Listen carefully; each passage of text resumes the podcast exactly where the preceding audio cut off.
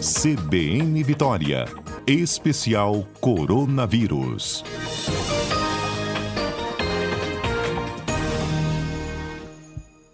Vocês já sabem, né, que a gente inicia a semana dando um giro aí pelo noticiário da pandemia da Covid-19. É sempre a participação especial da Etel Maciel. Bom dia, Etel. Bom dia, Fernanda. Bom dia a todos os nossos ouvintes. Até hoje eu iniciei o programa falando sobre a volta às aulas, né? A decisão anunciada uhum. na última sexta-feira, aquele ajuste que foi feito no, no, no, no, mapa de risco, onde houve a possibilidade uhum. de incluir cidades de risco alto no retorno presencial, com capacidade de 50%, e para até alunos do ensino fundamental 1, ou seja, até o quinto ano, né? A série do quinto ano. Um pouquinho mais cedo eu conversei com a Sociedade de Infectologia, doutor Alexandre pontuou aí que como que foi nesse retorno em outros países, o que os estudos apontam, que a baixa capacidade de transmissão de uma criança para outra criança ou de uma criança para um professor. É, falei também com o secretário Vitor De Angelo sobre como é que dá esse retorno na rede pública estadual e agora eu quero ouvir a tua opinião. Ai, Fernanda, vamos lá. Então, assim, eu, eu primeiro colocar duas coisas. O parâmetro de criança transmitir menos, ele deve ser, ele é um parâmetro, mas é um parâmetro que a gente deve analisar ele com cuidado, porque na escola nós não temos só crianças, né, Fernanda? A gente tem todo uhum. uma, um, um, um grupo de trabalhadores que estão se locomovendo com transporte coletivo, que existem muitas variáveis que precisam ser analisadas. Esse é um indicador, mas ele não pode ser tomado como o único indicador. Nós precisamos, eu tenho sempre dito, a escola não é uma ilha, a gente precisa reduzir a transmissão na comunidade para que a escola seja um local mais seguro.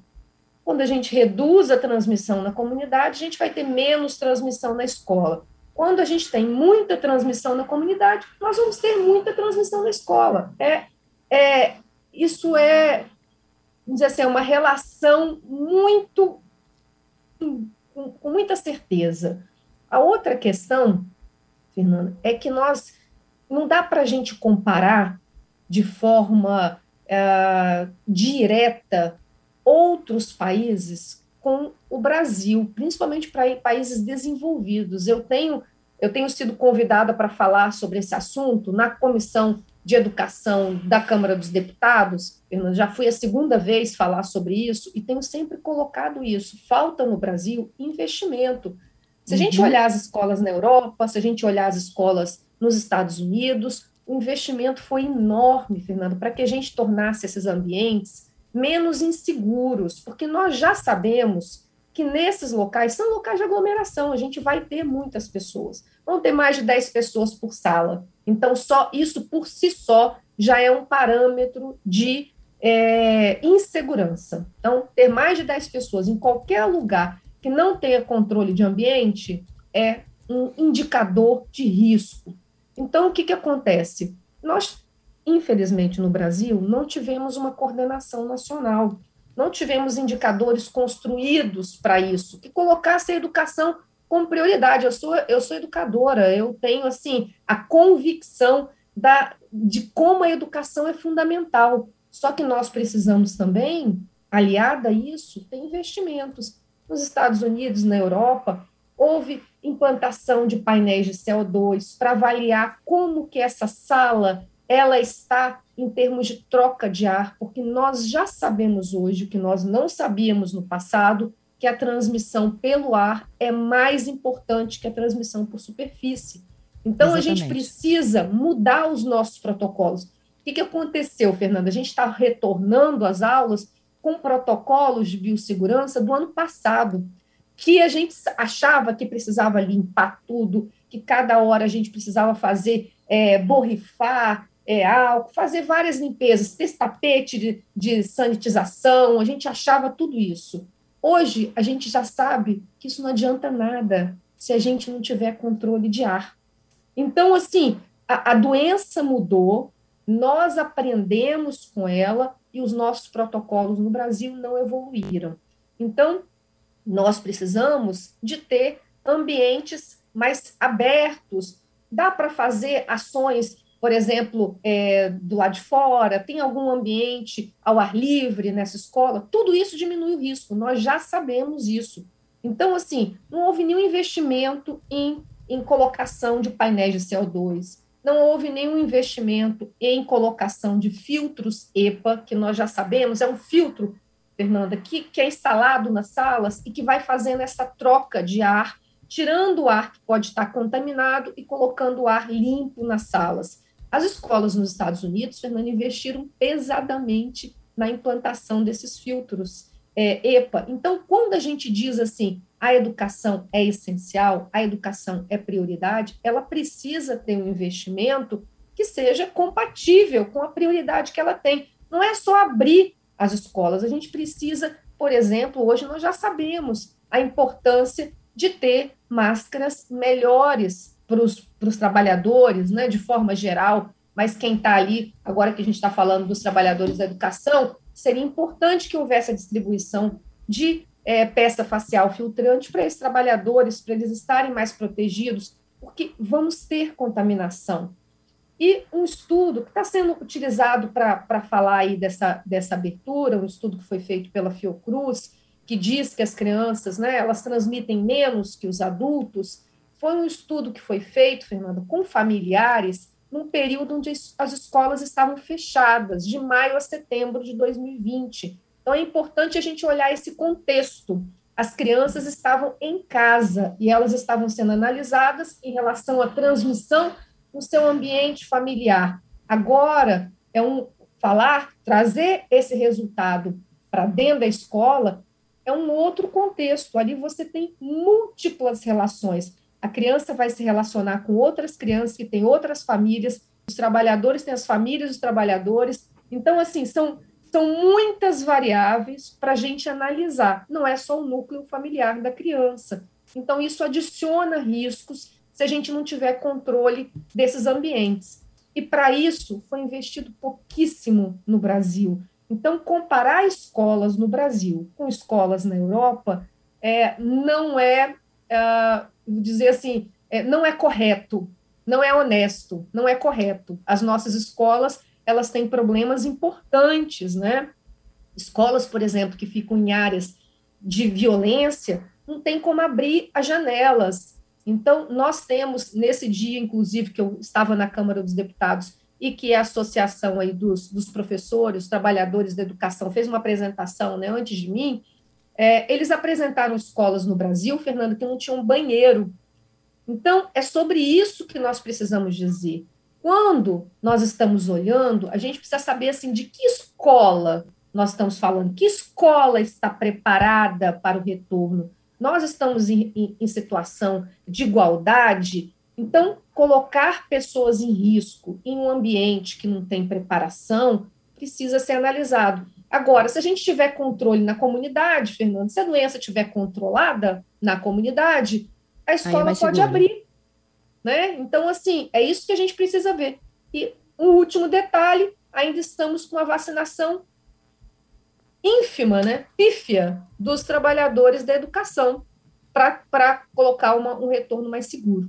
Então, é, eu acho é uma decisão preocupante e que certamente vai mudar os nossos indicadores. Vamos acompanhar aí, vamos ter muitos casos e muitas pessoas vão adoecer aí nos próximos dias. Meu Deus. Sempre demora umas duas, três semanas, né? Então a Para gente vai dados, começar né? a avaliar. É. Ok, tem uma pergunta já em relação à educação, é do ouvinte Fábio. A pergunta é o seguinte: na tua opinião, Etel, é, o que poderia ser feito então para que essas crianças não percam conteúdo e nem a comprometimento da saúde comportamental? Então, Fábio, eu penso que a gente precisa, sim, ah, de alguns elementos. Primeiro, acelerar a vacinação. A gente acelera a vacinação, a gente vai diminuindo a transmissão na comunidade. É isso que a gente está vendo de outros países. Por exemplo, Israel esperou estar com 40% da população vacinada para abrir a escola. E aí abriu a escola, não teve adoecimento, não teve morte, porque a comunidade, a, a doença está controlada. Então, é, é, isso que eu estou dizendo. A gente precisa controlar na comunidade. Está descontrolada? Como que você vai controlar na escola? A escola é só mais uma extensão Né? Então, o problema é o tempo que essas crianças estão ficando ali, né? E, eu entendo, são múltiplas questões, mas o que é importante a gente entender é que não é o fechamento das escolas que está causando esse transtorno. O que está causando esse transtorno é a pandemia. E se a gente não atua na, na pandemia, a gente só está protelando e causando mais problemas, adoecimento e morte. Essa criança que transmite pouco pode transmitir para alguém da casa que não foi vacinado ainda e que pode ter uma doença grave e que pode ir para uma hospitalização. O fato da criança transmitir menos não quer dizer que ela não transmita, tá? É importante a gente dizer isso. A criança transmite sim, ela só transmite numa proporção menor do menor. que os adultos, é o que a gente sabe, né? É, nesse momento. Então é isso, Fábio. A gente precisa atuar, fazer mais testes, isolar mais rápido, isso tudo na comunidade. Algo que é importante a gente é, cobrar do governo agora é como que será um protocolo de testes nas escolas, como que será feito. Por isso que eu digo que comparar o Brasil com a Europa é muito complicado, porque, por exemplo, no Reino Unido, os trabalhadores da educação estão sendo testados duas vezes por semana, com teste sorológico. Dá positivo, faz PCR. É, isola todo mundo se alguém deu positivo ali. Então, assim, nós precisamos de ter esse tipo de protocolo. E esse tipo de protocolo, infelizmente, no Brasil, ninguém, não existe. Bom, vamos lá. Eu tenho outras aqui perguntas. É, você, pai que está nos ouvindo aqui, pode ficar à vontade, viu? Eu vou repetir nosso telefone de contato, é o 992994297. Agora é a hora de você esclarecer todas as dúvidas sobre a pandemia. Bom, eu tenho uma pergunta aqui que é do Gerson e que é uhum. também comum de outros dois ouvintes, que é sobre a vacinação da Pfizer. É, uhum. Uma delas, a do Gerson particularmente, é se a primeira dose da Pfizer, qual o percentual de imunidade que se confere, é, e o retorno, porque há essa discussão no Brasil, né, Theo? A Pfizer uhum. recomenda 21 dias e a gente está colocando 12 semanas. Ai, Fernanda. Olha, Gerson, a, a vacina da Pfizer, já na primeira dose, ela tem uma eficácia muito alta. Ela é a mais alta que nós temos, né? Até agora, é mais de 80% de eficácia.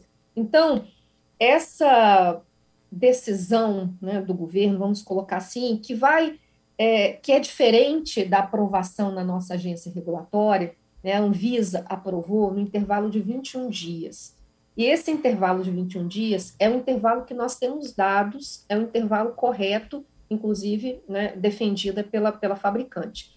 Quando a gente estende esse intervalo, apesar da primeira dose já ter uma eficácia importante, é, nós não temos muita certeza do que vai acontecer. É possível que a gente tenha uma perda, que a pessoa pode ficar em algum momento se infectar né, nesse tempo aí, porque a segunda dose é aquela que dá uma. Ela prolonga a nossa memória imunológica. Então, a gente precisa dessa segunda dose, nessas vacinas que foram desenhadas assim. É, e aí, essa decisão do governo, ela se baseia naquele princípio. A gente tem poucas doses, quer dizer, deixaram de comprar no ano passado, só comprar agora. As vacinas chegaram agora, em doses muito pequenas, né? Poucas doses. E aí o que, que acontece? Para vacinar mais pessoas, o governo tomou essa decisão. Não é uma decisão que tem consenso, inclusive é, Rio Grande do Sul, não sei agora se é só Porto Alegre ou Rio Grande do Sul inteiro, é, eles tomaram a decisão, né, que a vacina está indo mais para a capital, então é Porto Alegre. Porto Alegre uhum. tomou a decisão de é, não, não, não ir na recomendação do Ministério da Saúde. Eles estão guardando a segunda dose e vão fazer com 21 dias. Então, assim, a gente ficou nesse cenário que é muito ruim, né? Cada um vai tomando uma decisão ali, porque a Anvisa aprovou com 21 dias. É, é isso que a gente tem. Eu estou no grupo nessa controvérsia que acredita que a vacina deve seguir o que foi aprovado pelos nossos órgãos regulatórios. Porque quando eles aprovam, Gerson, eles analisam os dados de todos os voluntários, eles analisam testes de imunogenicidade, eles analisam tudo, muito mais do que a gente, quando está lendo os artigos, tem disponível, né, informação disponível. Então, a agência, quando ela aprova, ela aprova porque aquilo deve ser feito. Então, eu acho que toda mudança deveria ser remetida à nossa agência para ver se a gente tem dados que suportam isso. Então, essa, essa é o que eu acredito que deveria ser correto eu, eu sou contra essa extensão do prazo. É, o Rubens está nos Estados Unidos nos ouvindo, Etel, e ele disse que ele tomou Pfizer lá e volta em 21 dias. Eu vou segurar aqui na participação do Rubens, só para a gente ir para o repórter CBN e voltar em instantes com mais participações dos demais ouvintes. 11 horas e 34 minutos, estamos de volta com o especial coronavírus e a participação ao vivo da nossa comentarista Etel Maciel. A gente já falou um pouquinho sobre a volta às aulas, né? A Etel fez uma, uma relação aí com os países em que as aulas foram voltadas, mas que em condições muito diferentes do momento que a gente está vivendo aqui no Brasil e no Espírito Santo. E aí eu continuei, emendei aqui o assunto volta às aulas e a gente falando da necessidade de se vacinar a maior população possível, né, de professores, funcionários dessa comunidade escolar, para as vacinas. Eu tenho muita gente aqui preocupada também com essa segunda dose da Coronavac, mas eu falava da Pfizer. Antes de mudar aqui para o Rubens, Rubens, lá nos Estados Unidos, está nos acompanhando, Etel. E ele diz que lá o protocolo é de 21 dias, tá? É, é o protocolo correto, Fernanda. O protocolo correto que foi feito em Israel, que foi feito no, nos Estados Unidos a, o Reino Unido, em dezembro, quando eles estavam também com uma pandemia descontrolada lá, né, os números estavam muito altos, muitas pessoas morreram, eles, eles ampliaram essa dose, é, fizeram também, porque eles já estavam com a AstraZeneca, e eles acabaram, tinham poucas doses da Pfizer, e eles ampliaram para o mesmo intervalo, daí ficou tipo assim, as duas em duas semanas, como em 12 semanas, desculpa, como nós estamos fazendo aqui agora. E, e eles estão vendo agora é, os dados de internação e óbito, que não teve muita diferença entre as duas vacinas. Então, é, nesse, é, é a partir disso que o Brasil está é, adotando né, esse intervalo, a partir dessa experiência aí do Reino Unido. Só que uh, nós estamos, não foi isso que foi aprovado, né? Então, acho que a gente fica numa, numa, num cenário de incertezas, né? Já temos aí a Coronavac atrasada, e a pergunta agora é: e se nós tivermos também Pfizer atrasado? Então, você acaba tendo muita confusão numa campanha que já está bastante confusa. E, Fernanda, quando nós falamos em vacinação, todo mundo é, que tem uma experiência em vacinação, a gente fala em esquema. Nós temos que garantir o esquema. Então, por exemplo, Rubens aí. Rubens, eu tenho que ter as duas doses do Rubens. Uhum. É, Etel, eu tenho que ter as duas doses de Etel. Então, assim, eu não posso também sair distribuindo as doses sem ter a garantia que eu vou ter o esquema para essa pessoa. Então, já, já, eu acho que a gente tinha que ter a ter aprendido com o que aconteceu na Coronavac, né? Então, assim, estamos aí em atraso, um cenário de incerteza, muitas pessoas preocupadas e as vacinas estão chegando. Eu acredito que até sábado, Fernando, a gente tenha é, colocado essas doses em atraso, é, tudo em dia, porque as, a, chegou uma remessa agora e vai chegar outra remessa essa semana. Então, acredito que a gente consiga colocar essas doses em atraso até sábado da Coronavac. Mas desses 87 mil. de novo, né? Desses Porque 87 chegou... mil, Etel? Chegaram 20 Porque... mil doses. Isso. E aí, essa semana ainda, o Butantan já anunciou que vão entregar mais alguns milhões ao Ministério. Então, acredito que a gente deve conseguir até sábado, não sei exatamente quando chega aqui, né? Mas até sábado a gente deve conseguir é, regularizar isso. Eu, eu espero que sim, pela produção que está acontecendo, né? No Butantan que vai ser entregue. Todo mundo lembra que foi aquele atraso da IFA que causou tudo isso, né? E a determinação do Ministério de usar as segundas doses. É a mesma determinação que está acontecendo agora com a Pfizer. E pelo mesmo motivo, para a gente ampliar a primeira dose. A única coisa que é menos pior nessa, nessa é, determinação da Pfizer é que a Pfizer já tem uma eficácia grande na primeira dose. Mas a gente vai para um campo assim que é diferente do que a agência regulatória aprovou. Isso é sempre ruim.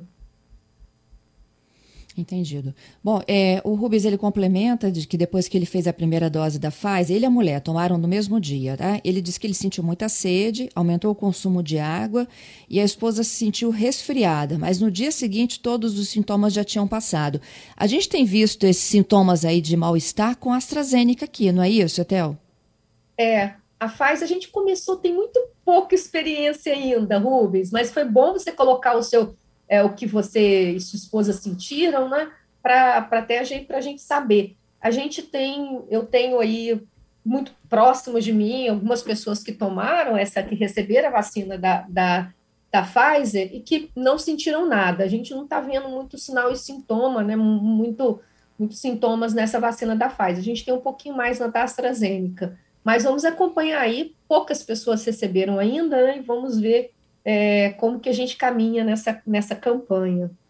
Pois é. O Daniel está dizendo o seguinte: olha aqui, Etel, não tem perguntas, não. Eu só gostaria de te parabenizar pelas suas falas, sempre sensatas, sobre volta às aulas e também sobre essa imunização envolvendo a Pfizer. São opiniões sempre embasadas na ciência e ele, que ele gosta muito de ouvir, viu? Obrigada, Daniel, que bom. É, a Zenaide está perguntando assim, doutor Etel, se há tantas limitações, por que, que os decretos são flexibilizados? Olha, Zenaide, agora você me pegou. É, um, é uma decisão que tem. A, a, eu estou aqui, Zenaide, falando assim, que, que da, do ponto de vista da ciência, o que, que a gente já sabe. Quando os nossos governantes tomam decisões, eles tomam decisões baseadas em várias, vários outros critérios, né? É, não apenas os científicos. Então, é, eu não, não, saberia te dizer. Eu, eu considero que essa decisão, nesse momento, foi equivocada. Eu, eu acredito que a gente deveria ter seguido mais na vacinação, que a gente poderia ter ter, ter avançado mais, ter um percentual maior de pessoas vacinadas, né? Então, é, as pessoas que não foram vacinadas nesse momento, é, que são trabalhadores né, da educação, muitas vezes eles usam transporte coletivo. A gente já sabe, né? São muitos que utilizam transporte coletivo vindo de outras cidades, né? As pessoas trabalham na, é, moram na Serra, trabalham em Vitória, é, moram é, em, enfim, Cariacica e trabalham em, em, outros municípios. Então, assim, a gente tem um trânsito muito grande, principalmente nessa região metropolitana, e pessoas que usam transporte coletivo que, infelizmente, pouco não teve melhoria nenhuma, né? Então, assim, é, durante essa pandemia, um local muito importante de, de transmissão também. Então, temos muitas variáveis. Não é o que eu quero dizer, Zenaide, assim, a gente não pode olhar e dizer assim, vamos abrir porque as crianças transmitem menos. Isso é apenas uma parte do que acontece numa escola, que não tem só crianças, né? Então, a gente precisa é, ter um protocolo de testagem, ter uma, uma, uma melhor transparência desses dados, até para a gente conhecer melhor, né? Saber, ter no nosso, lá no nosso painel Covid, como a gente tem dados de indígenas, de pessoas privadas de liberdade, é, dados de profissionais de saúde, a gente deveria ter os dados também dos, dos trabalhadores da educação, até para a gente ter parâmetros melhores, né? Quantos deles se infectaram, como a gente está fazendo o teste, como vai ser a garantia de testagem para todas as pessoas, inclusive contatos familiares, né? Daquelas pessoas que, se, que estão com, com contato positivo na escola. Então, como que a gente vai garantir isso? São várias questões que eu acho que precisam ser respondidas para a gente dizer assim: olha, nós temos aqui padrões de segurança, mas nesse momento nós não sabemos nada disso. Então, é, eu considero uma, uma decisão precipitada. Isso aí. Bom, é, eu vou finalizando aqui corrigindo. O nome da nossa ouvinte é Zeneide e não Zenaide, ah, como Zeneide. eu falei. Perdão, Zeneide. Zeneide. E eu queria é puxar uma brecha aqui do que o repórter CBN disse, Etel, de que quem está com Covid pode transmitir para o seu pet, para o cachorro ou para o gato.